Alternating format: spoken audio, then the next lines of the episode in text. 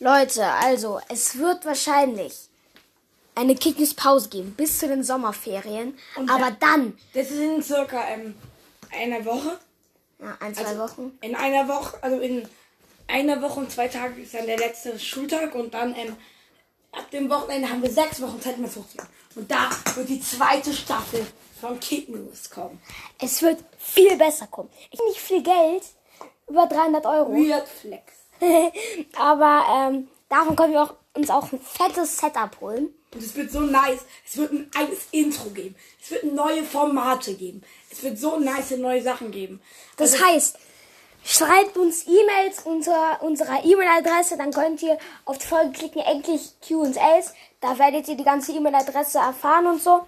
Also dann, es wird neue Formate geben. Es wird ein eigenes Intro geben. Es wird sehr geil. Haut rein. Ciao.